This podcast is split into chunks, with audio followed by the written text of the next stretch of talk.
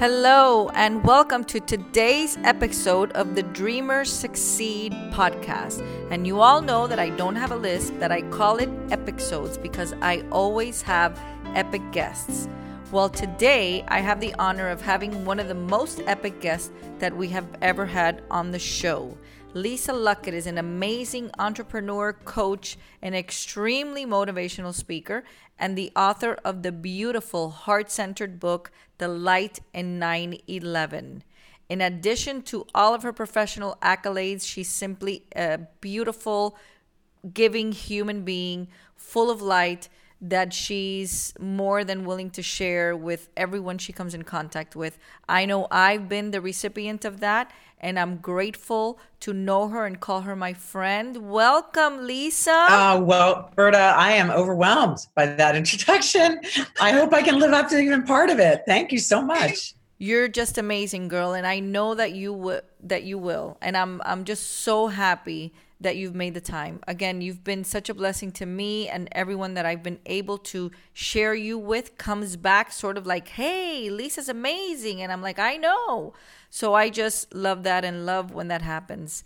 And I'm grateful for you making the time to be with us today. Thank you, Berta. And it really does take one to know one. I think all of your listeners would agree. It is the, the term amazing comes up more and more with all the people you've introduced me to. And I find that, that our language is a little limited on expressing just how remarkable so many people are. Many, many people. So, Lisa, tell us a little bit about Lisa for those who don't know you. Uh, let's see. Well, I'm about to change a decades. I'm about to turn 60 in September. Uh, I am the mother of three young adults and uh, who I love to death. We are Team Luckett and have been for about 20 years, 19 years since their dad was killed. My husband was killed in the North Tower of the World Trade Center on September 11th, 2001, um, which is a way we try not to be defined by. We don't live by that as our definition. What we define ourselves by is what we've done to grow from it and the catalyst that it became to make us better for having lived through it. Absolutely. And Lisa has an amazing TED talk, which I'm going to share in the link when I share the podcast, that just blew me away. I mean, I was immediately captivated because so many of us feel that 9 11 belongs to us all as Americans.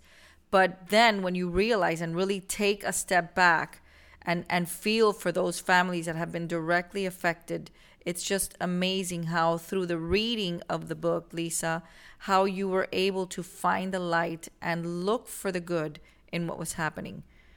And it was really happening all around you, and, and you embraced it and showed up um, as a recipient of those people who were showing up for you.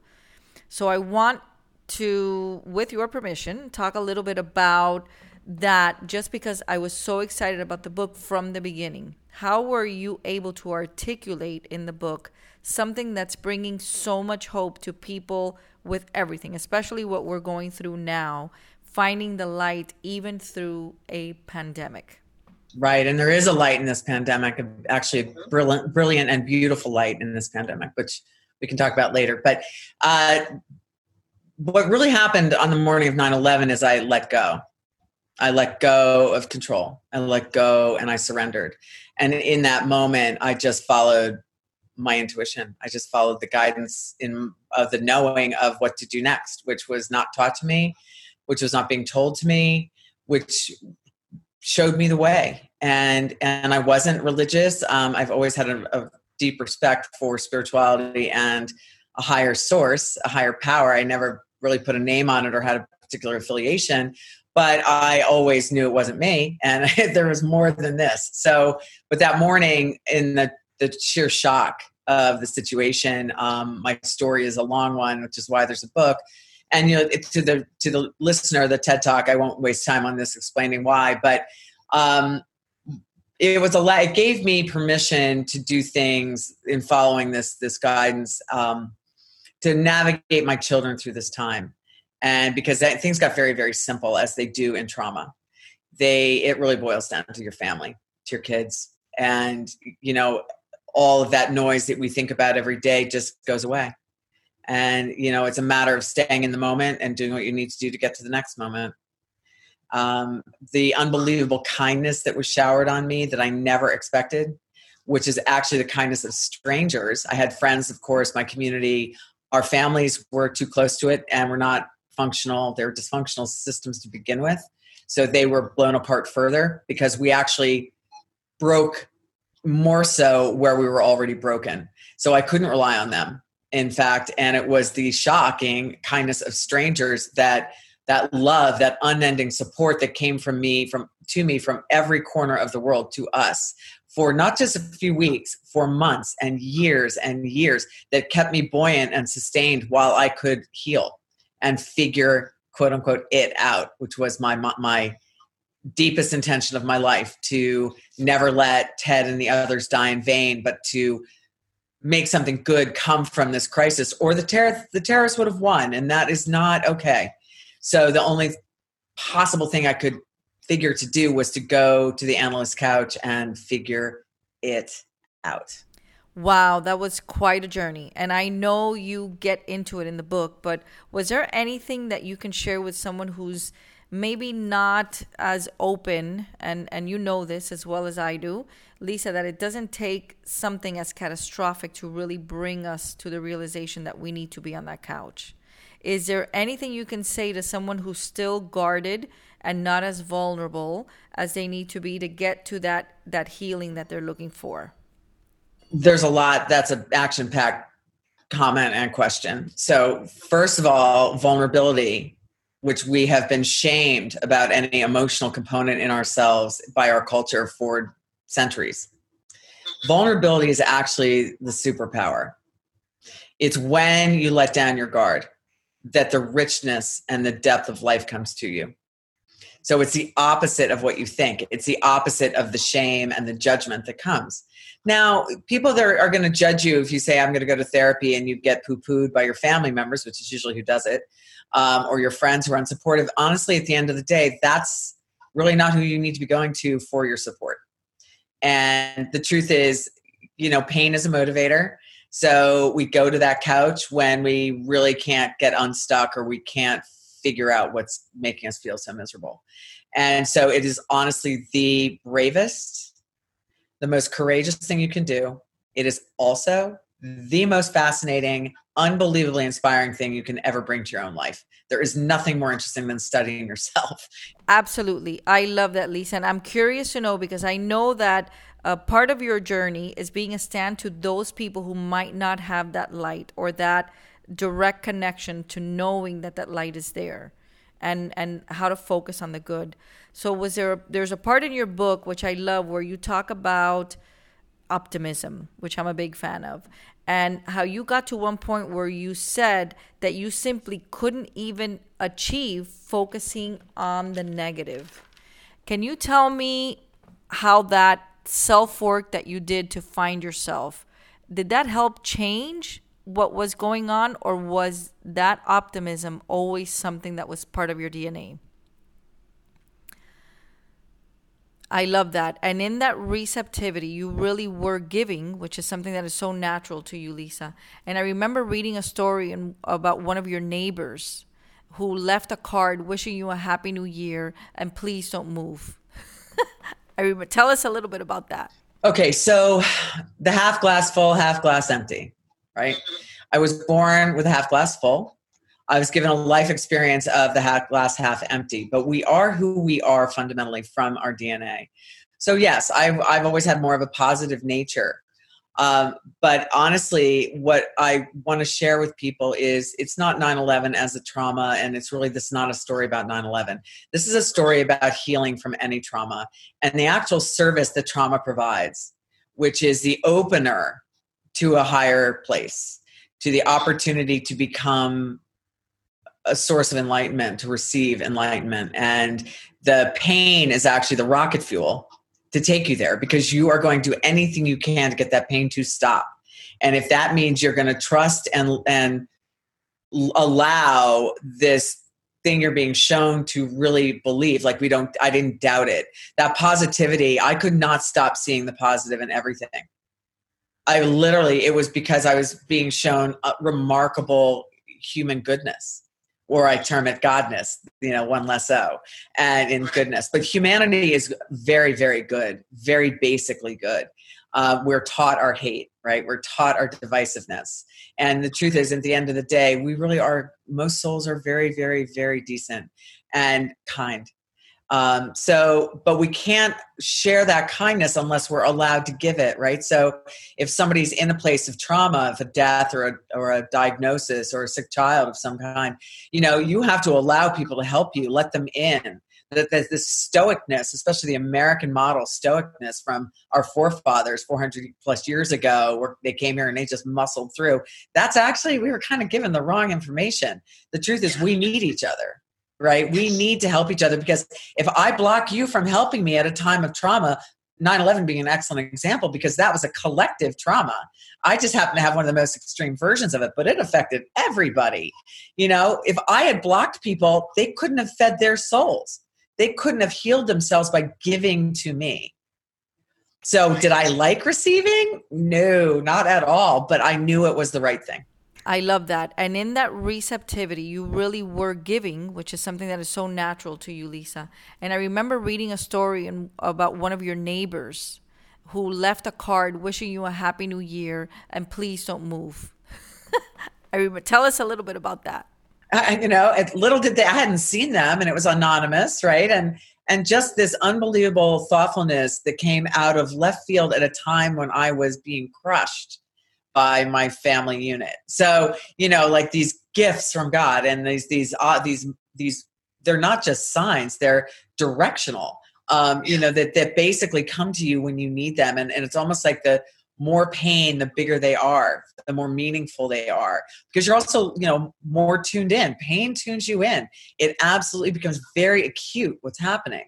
Um, and certain things really resonate. So it's a time of really great wonder when you're in if you can be in your grief and in your pain and just allow it to serve you as it's meant to in nature we wouldn't have pain unless it was necessary. Nature's in perfect balance.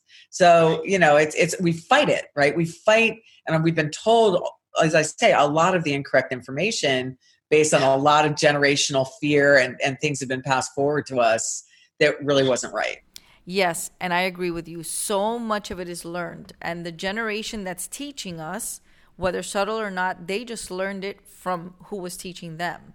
I talk about that a lot. And there's a story of this newlywed uh, who she's going to make a beautiful dinner for her new husband and she's going to make him a rump roast. So she takes her mom's recipe and she he brings over the roast and they're getting ready to cook it and she cuts it in half and the husband says, Why did you cut that in half? And she says, Well, this is my mom's recipe, and that's how she always does it. So he says, but why does she do that? So they call the mom and they say, hey, listen, I'm making the your rump roast recipe. What happens? We're getting to that part, and I cut the roast in half, and he's asking me, why do you cut the roast? And she says, oh, I don't know. I just do it that way because that's my mom's recipe.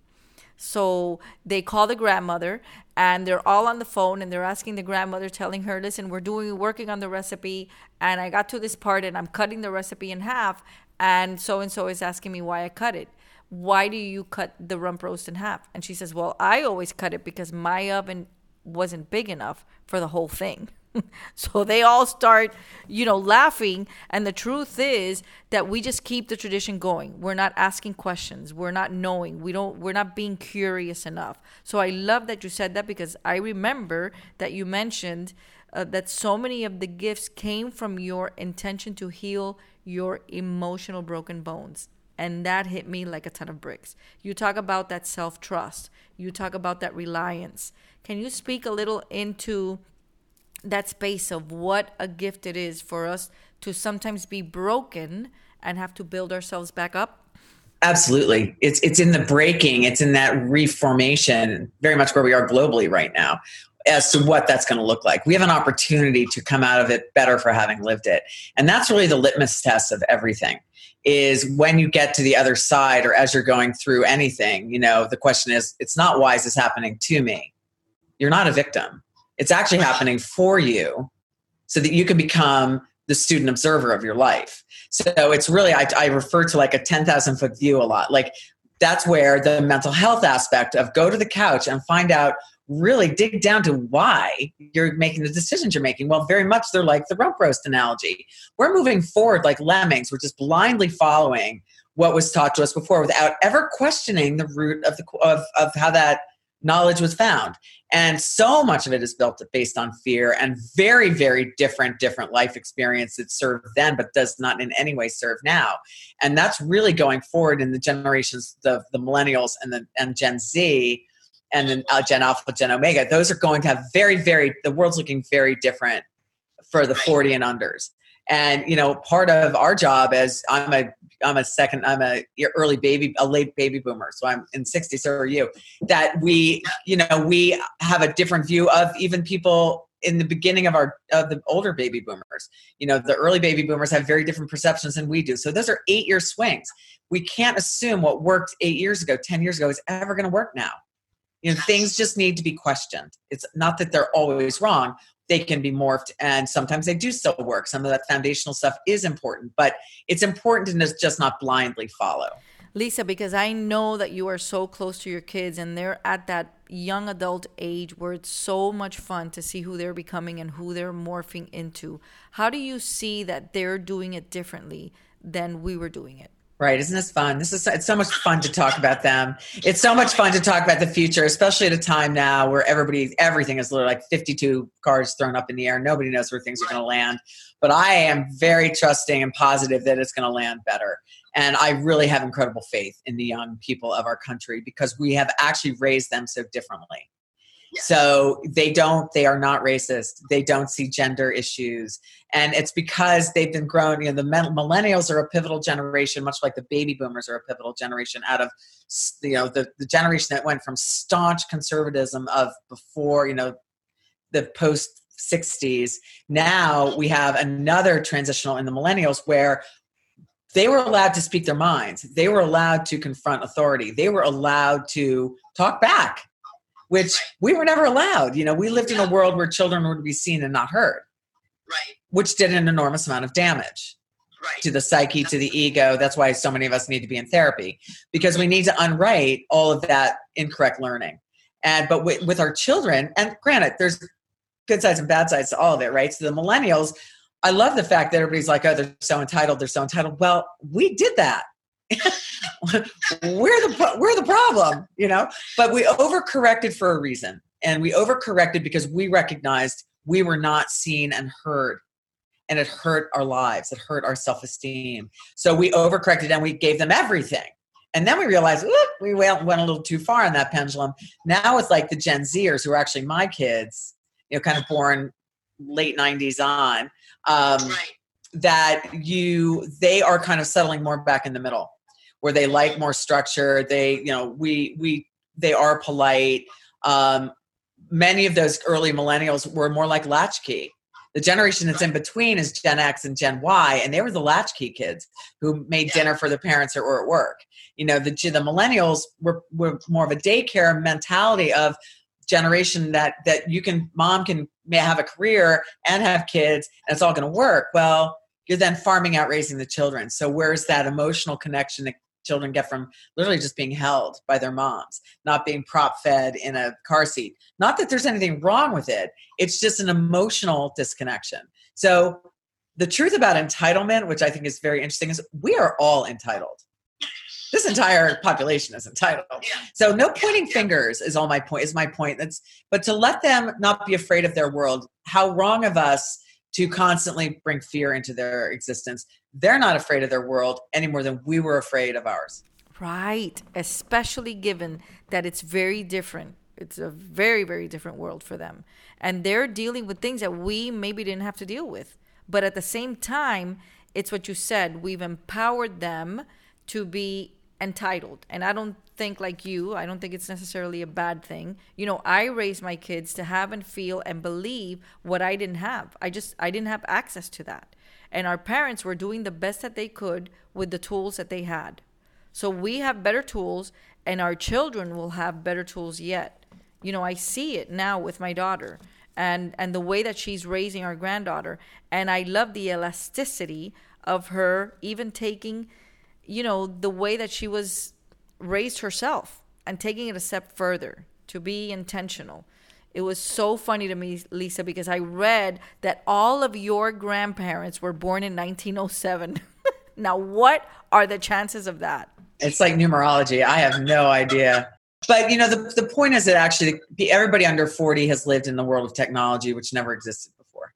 So, you know, that's where the real pivot is. And that's why the future is the future. And we anybody who anytime you feel uncomfortable and we feel like we're behind the eight ball and we're constantly catching up, we really don't understand, which I feel pretty much daily when it comes to technology, you know, right? I mean, we're just scrambling all the time. It is second nature to them. And that's why the world is changing. And it's a global world. We no longer have national lines. It's really, yeah. and, and, you know, I know we're really struggling right now in our country politically, but uh, given time, listen, 10 years from now, two more election cycles, I'll, we'll be 70 you know my daughter will be 36 your daughter will be 40 something 42 you know what i mean? It's their world. We just need to get out of the way. And if we can support them positively instead of creating this division mm-hmm. and asking them what do they need you know? We want to be useful in the form of wisdom. Time on the planet does matter right, right? and if the lesson that i re- realized more than anything today is we control nothing. We we have no control. Like, what are we thinking we can control something? We don't control anything. You might be able to control yourself. Yeah, if you're having a good day. Right. And then you're kind of, you know, and then the days you can't, you just can't even stand what. So that's the point is is letting go of control. And that circles back to my story, to 9-11, to trauma.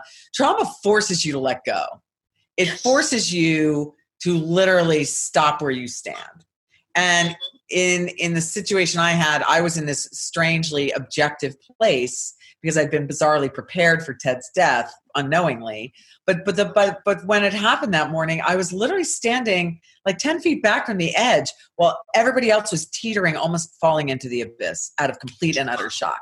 So it gave me a, this this margin, right? This this this cushion to observe and not only myself but it's and again heightened states of awareness come with extraordinary emotional pain and physical pain. So you know of which trauma brings both. So but it's all for a purpose i guess is my point and not to be like leaning more into it than reeling back from it. Yes and i love that. You took so much of what you were going through and out of the kindness of strangers and that strength and vulnerability and and and again that willingness to be vulnerable that strength that you brought forth and really put yourself in a position to how can i serve others? I, I want to talk for a minute about how cosmina enlightened living came to be if you're willing to share because i i just love number one how that came to be and what it stands for. Uh, I, I hope so. The biggest challenge of cosmina is putting it down the funnel to explain it succinctly. And i've spent 15 years trying to do that. So what Cosmina Enlightened Living is, it's a brand of kindness. And so within a few weeks of 9-11, I went to the analyst couch. I decided to put my 40, first 40 years of dysfunction out for, to, to peel through and sort through and figure out. In doing so, I spent about four years there. And um, one day I said something or she said something to me, and all of a sudden it all fell into place. Um, and you know, and what there, what analysis does is it peels back the layers of dysfunction. You analyze them, and then they kind of dissipate and go away. You couldn't even really tell you. I couldn't tell you what I was even talking about then. But you get back back to a place where you're clear, right? You, you've literally decluttered long enough, and this is what I believe is accessible to many, many people within analysis and good therapy if they're willing to put that vulnerability out there. And that is to just be totally honest in your story your faults, your gifts, all of it. And it opens up an opportunity. So what happened was I ended up getting really an existential download of this brand. It came in in its completion. You hear about people that get songs like the Beatles songs came through them in completion. You hear there's many, many channeled works. I didn't know even know these words then, but I knew it was coming through me. I knew it wasn't mine. It was just being filtered through me, and I was doing everything I could to re- to process it and understand it and try to put it out there. And I just wanted to give it to everyone. But that sounded insane. I mean, people would look at me like I would try to explain it and I didn't have the words. And it looked like I had three heads and they would kind of glaze over. And I'd say, okay, I guess I have to stop. But the point being is digest it down. What Cosmina is, is a lifestyle where you live in the moment, with gratitude, humility, and grace, where there's no judgment or criticism of yourself or others, and kindness is the golden rule. I love it. So it's it's a lifestyle platform, it's a political platform, it's a spiritual platform, and it's a combination of a lifetime of study and experience that but I didn't know that's original for me, but it's similar to many, many things because there really aren't that many new thoughts in the world. We're just repurposing the old ones that work. Right? I love that. Love that. I'm sorry. So it's like a 21st century version of a higher power. So it's it's God, if you will, without the punitive fear, scarcity, punishment aspects that God has carried with us through a religious training for, you know, the centuries. Right. And I think what happens is, and you talk about going back 10, 15 years, but it's as relevant as it is timeless. And I think now more than ever, where there's an opportunity, as you said before, for us to really show up. Now, because we're facing something on such a global scale, and I'm not a big news person. In fact, I stay away from it like the plague, but there's so much good going on in this world. It's just nobody's talking about it. It doesn't sell as much.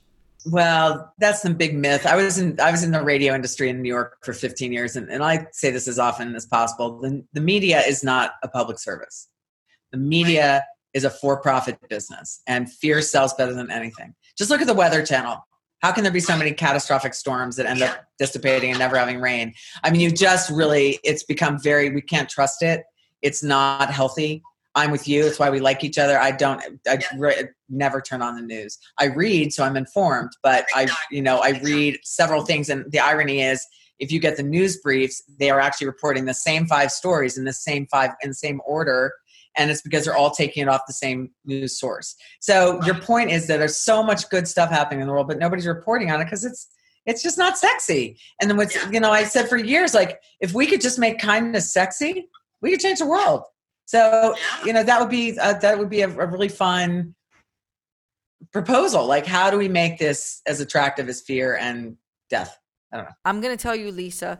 You can make, I mean, kindness sexy. I know it. If anybody can do it, you can do it, and you're doing it already. And you got in there and figured it out.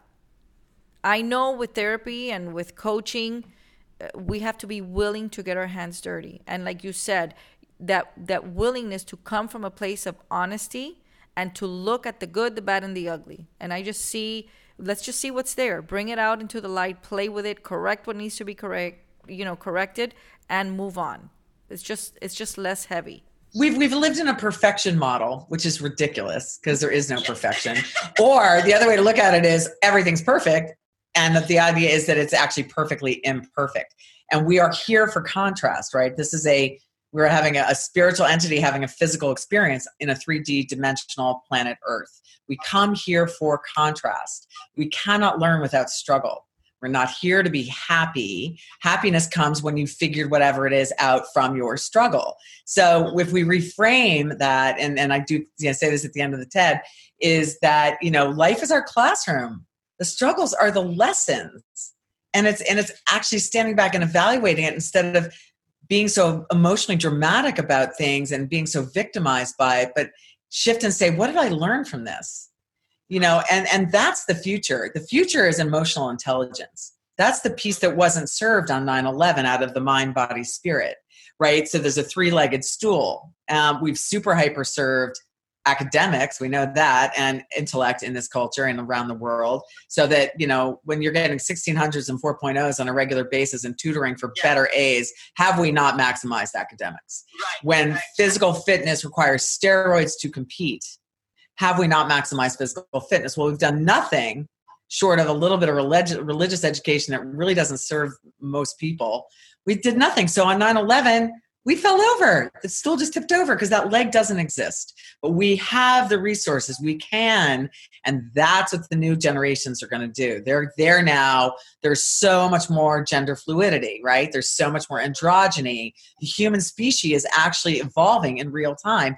And it's fascinating and amazing gift to us all to be here to witness it with of, of ourselves. We're watching the evolution of humanity now really happening physically, emotionally. You know, it's exciting. And that's why COVID's so fascinating to me. The light in COVID is that Mother Nature basically said, you know what, humanity, you're doing it wrong. So here you go. You get a timeout.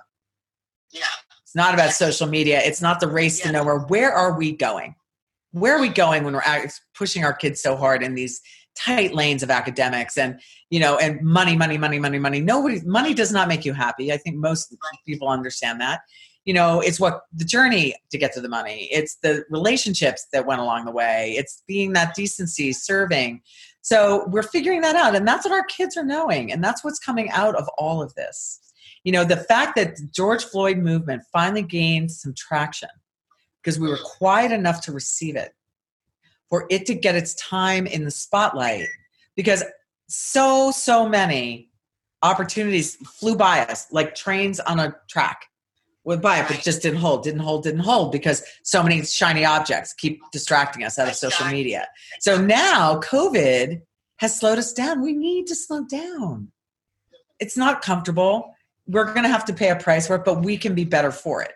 I totally agree with you, Lisa. I know there's so much, and I'm not belittling or discounting the fact that people have lost loved ones and there's been so much fear and uncertainty around all of this. But I think it really has, like you said, been there's been so much light even in this pandemic. Well, all due respect, on a much again, that's not that's not to discredit anyone's loss. I, I don't mean to say it that way or be insensitive, but but from a global i see things I'm, I'm a visionary thinker so i really see things yeah. in these global ways and i kind of thought everybody was but have learned yeah. over time that that's not always the case so yes you know it, it, there have been some very sad losses and we're going to have more but what i would say to that and i don't mean to seem contrarian here but we're trying what, what, what happened with 9-11 is it was equated to pearl harbor well those are really actually very different situations it was American soil, but one was a military operation in the Pacific.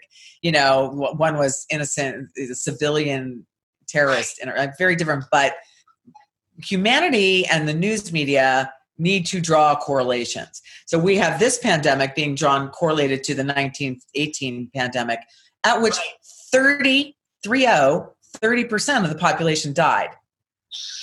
30%. This is being treated like 30%. It's really 3%. Yeah. But that doesn't mean it's not painful. And it doesn't mean we don't we aren't respectful. We're actually though, honestly, it could be so much worse. And yes. that's what happened to me on the morning of 9/11 because Ted walked down in the bombing of the trade centers in 1993 when it was at 12:30 in the afternoon and those buildings were full. And one of the first awarenesses I had that morning when the smoke cleared, no pun intended, was, "Oh my god, it could be so much worse." it could be 12:30 in the afternoon, and those buildings could be full, and we could be burying thousands more people, and we would have been burying thousands more people than at nine o'clock in the morning. So that's my point, and in no disrespect in any way. Um, you know, I really have great compassion for any loss. I really do, but but you know, if it's again, it could always be worse, and I think you know we should. There's a lot of gratitude in that. I agree. And I say that all the time. And like you, I'm trying to be respectful, but there's just been a lot of light, as you said. Lisa, you are just amazing. Can you please tell our audience how they can find you? What's the best way to connect with you? Uh, well, there's the easiest way is lisa at lisaluckett.com, and it's L U C K E T T. That's actually the author website for the book. Um, but it's the most current. And then Cozmeena, which is a made up word meaning where coziness meets glamour and it's spelled, and there's a whole story about that, of course.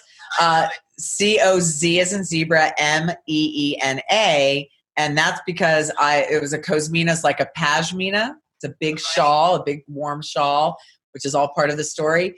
But I didn't know how to spell pashmina because I'm a terrible speller. So, so not yeah. So anyhow, that's the long version, but I love it, girl. So, Lisa, looking beyond to the rest of 2020 and beyond, I know that you are an amazing coach who is really bringing people into that light and into that fullness of what they deserve to be.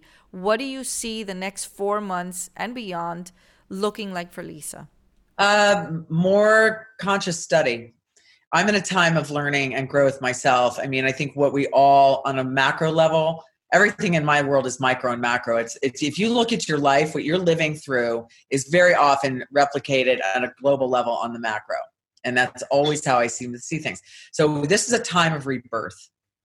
Um, coaching for me, learning this new skill set, this new craft, which ultimately is the ultimate service, right? To help people find their way in their life and the, enjoy the best possible life they can have without shame, right? In a safe and place that that just is so empowering. And the truth is, long story short, Mother Teresa said, you know, you can only affect those along your path. And I had visions of grandeur, which is another long story of my upbringing and very grandiose narcissistic parents that just saw the big, big, you know, themselves as so big. I saw myself talking to stadium filled people, stadiums filled with people. The truth is, it's really one person at a time. Yeah. And that's that's the future, I think, is just slowing down, being calm, enjoying the peace, understanding the wisdom of being quiet, and all that comes when you are quiet. I just love that, Lisa. Before we go, what's the best piece of advice you've ever received? That everything you do will take longer and will cost more money. That's kind of an entrepreneurial side of things. One of our our mantra in this family is it's the hard that makes it great from the movie A League of Their Own. You know, if it wasn't hard, everyone would do it, and it's the hard that makes it great. So the struggle is where the, the juice is, and um, and to just lean in. And from it, you will just reap unbelievable reward. Lisa, I love it and I love you and I am so grateful to to you for coming on and for making the time and listen girl, we have a mountain coming up, don't we? Uh, we have a mountain weekend coming up and I'm I think it's a trip back to Kilimanjaro. Berta, I would follow you anywhere literally. and I hope to do so. I'm gonna plan it. Thank you for being here, my friend, and for being who you are and, and such an inspiration and for letting me show you off to everyone as my friend. And I am so beyond grateful for you. All right, folks. So you heard it here. Go out there and do good, be great, and go play outside.